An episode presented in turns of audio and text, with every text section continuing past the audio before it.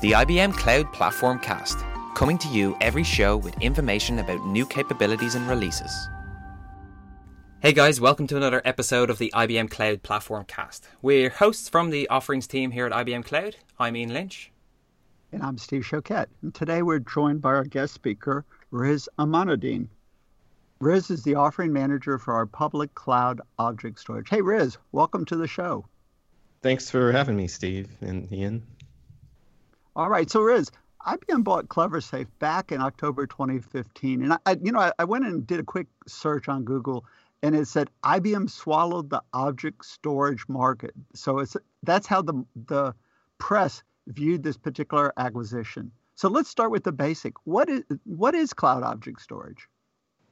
Yeah, that I think that was an interesting headline back then. Um, Right. So object storage itself, right, is a technology for storing data. It's an unstructured type of storage. So you don't have to worry about things like file systems. It's been out for a while, um, both you know customers using it on premise and then in the cloud as well.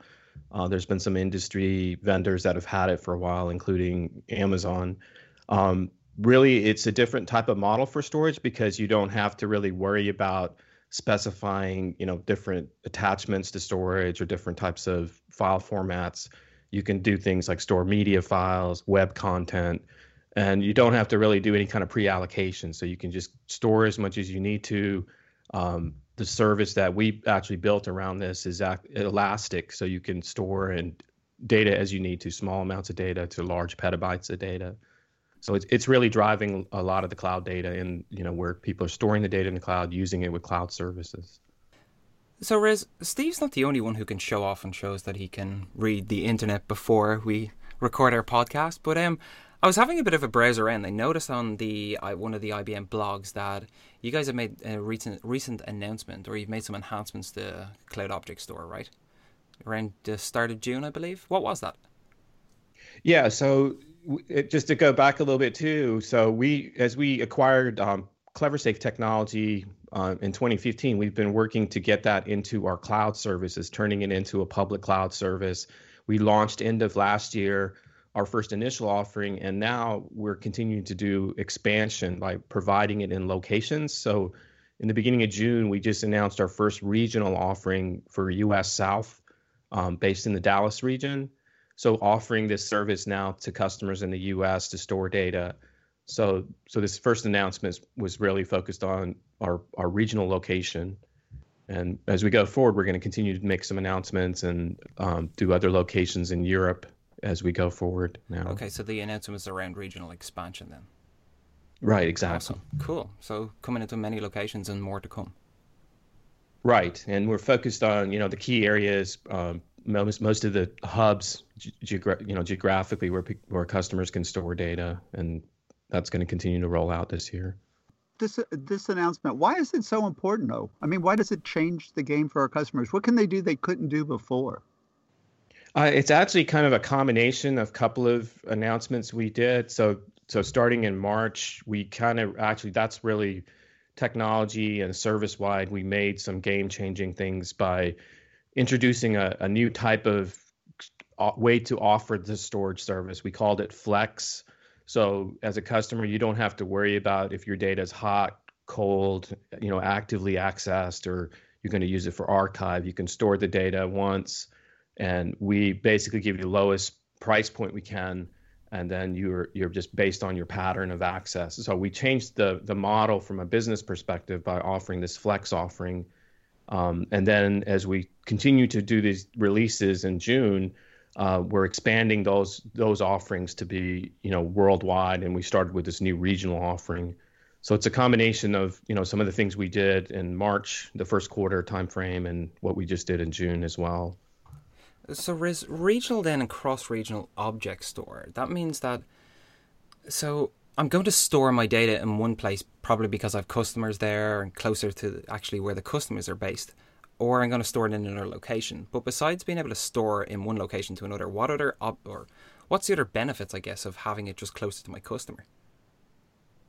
Yeah, so one of the models that we we're really focused on um, as we introduce these cloud offerings is resiliency and durability of the data. So Um, something that most customers, we want to make sure that they don't have to worry about that um, by us providing this resilience service.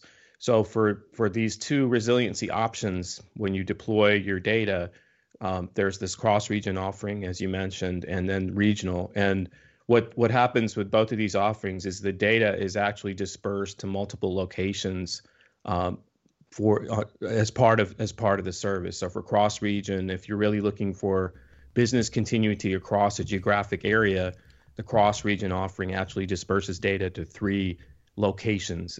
So, for example, in the U.S., um, it actually disperses it to um, U.S. South in Dallas, U.S. East in Washington D.C., and U.S. West in San Jose. And as you write the data, you don't have to worry about it, you know, dispersing or where the data is going. It's actually done automatically over our network. Um, so if it, if a region is down or unavailable, you can still access the data from any of the other two regions. So this is a um, advanced business continuity resilient option, um, giving you data uh, access if there's any kind of issue to access the data within a region. And then the regional offering also does the same, but it does it within a metro area. So, for example, the U.S. South it actually disperses the data to three multiple data center facilities within the within the Dallas region. So, if one metro area is unavailable, you can still access the data from the other two data centers. Wow, and is that all done through the cloud platform? The choice yeah, of being able to move it. Okay, yeah, the, the, yeah, exactly. sorry, the choice of being able to move it through, right? Right, exactly, and part of that is that it's available um, as part of your cloud platform when you deploy the data. Um, as a customer just storing the data, it's something that you really don't even have to configure. We do that all for you um, you're also you know not charged for the different locations. So it's one of the price point changes we made too which is different than the marketplace uh, with competitors. It's it's one single price point. You store the data uh, we handle the disbursement and the and the data traffic to the other locations. Um, the main thing for us is just making sure that data is always available for the customer and, and letting them be rest assured that you know they have their data access Wow, that's pretty cool. So you store the data once and it goes to multiple places uh, based on how you set it up. So, so in that article on the, the 5th of June, um, I saw that it said IBM now offers a storage class for every workload. Now that's you know that's the quote straight out of the article. Well, you know what are my choices? What what can I choose from? What you know what might I do? Yeah, that's a good question. So so really the what the model is is that um, when when you have data or customers have their cloud data they really have different types of access patterns that they're going to consider with their data. They may have something that you know they're storing the data um, but they're really not going to access it often. They might want to use it for archival purposes um, really offloading costs from storing it on premise things like that. And then you might have a situation where customers have what we call active or hot data which is constantly um, accessing that data for, say, web applications or analytics.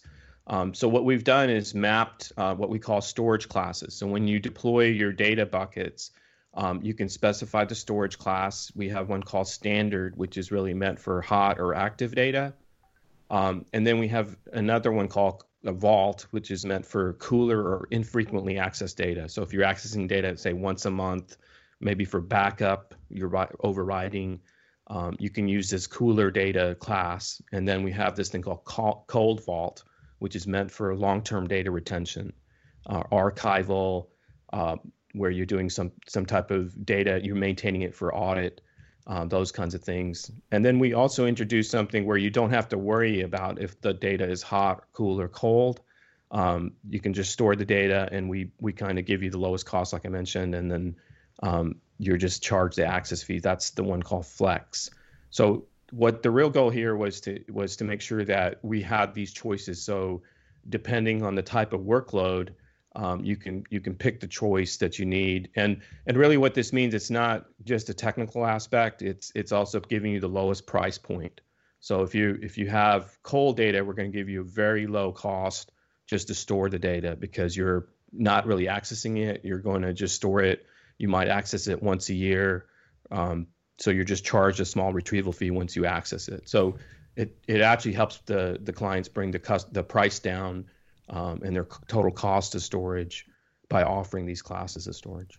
So, hey, Riz, if I was a developer, right, and I had a small, let's say, I don't know what I want to call it, a, a piece of data that I want to play around with, let's just say, a piece of sample data, can I plug it into Bluemix and use the regional support? Yeah, there there's a couple of different things. So today our current service is what we call an infrastructure service. So if you go to IBM Bluemix Cloud Platform and you sign in and you see our catalog, you'll see our service there. It'll be under infrastructure service. Um, so there is a few things that are a, a, little bit different there. One, it does require a, a cloud account to do this, um, which is what we call an upgrade account in Bluemix. But yeah, you can create your account there, register in Bluemix, uh, click on the infrastructure service, connect over, and create an object storage account. And then when you do that, then you can do things like connect your Bluemix um, data to it, your apps. We are working later this year to do better, to, to do more integration into Bluemix to make it more seamless. So you can do things like application binding from Bluemix applications. But yeah, developers today can go to Bluemix and and register for the service and start using it with their Bluemix applications. So, Riz, if I wanted to find out more information about this, where would I go? Um, you can Google IBM Cloud Object Storage, and that'll take you to our landing pages. And once you get there, you can even just sign up for a free trial and get started. So that's a good place to start. Oh, cool. So what we were talking about, some sample data. If I didn't have an account, I could just go and link, create an account and link in my sample data, get up and running. Right. Awesome. Yes, exactly. Yes. Yeah, there's there's actually um, we can put the link out here, but yeah, there's a main uh, landing page for our, IBM's cloud platform, and you can go there and you can actually uh, find out more about it. You can also register for what we call a free trial um, to get started at no cost. That's great. Hey, Riz, this sounds really cool. It sounds like, especially the way it distributes the storage scattered across different places to give you the resiliency and that you have you know all those choices for every single workload. Now, as, as we end up the call here, is there one takeaway that you would want our listeners to hear? Just one thing if they they finished and hung up that they would remember. Yeah, I think the main thing here uh, that you know we're we've really focused on building this enterprise cloud class object storage to make your data secure, uh, resilient, um, it's completely integratable through the cloud. So this is something you know we've been working on for a while here, and by introducing this technology now and this service offering, this gives us a way that you could store the data, you could use it with other services from IBM like Watson. Um, so just think of it as part of our ecosystem now, and you know take advantage of it. It's something that you know we're really focused on making sure it's enterprise class. Um, so we're really looking, you know, for customers that you know want to use this, but also can you know want to integrate it with other services. So just making it available now um, in the U.S. and then you know stay tuned for some other locations that are going to happen worldwide. Wow, enterprise class object storage coupled with Bluemix and all the capabilities that are there. Hey, Riz, thanks again for coming to the show today. And from myself and Ian, uh, I appreciate you being here. Folks, I'll see you next time on the IBM Cloud Platform Cast.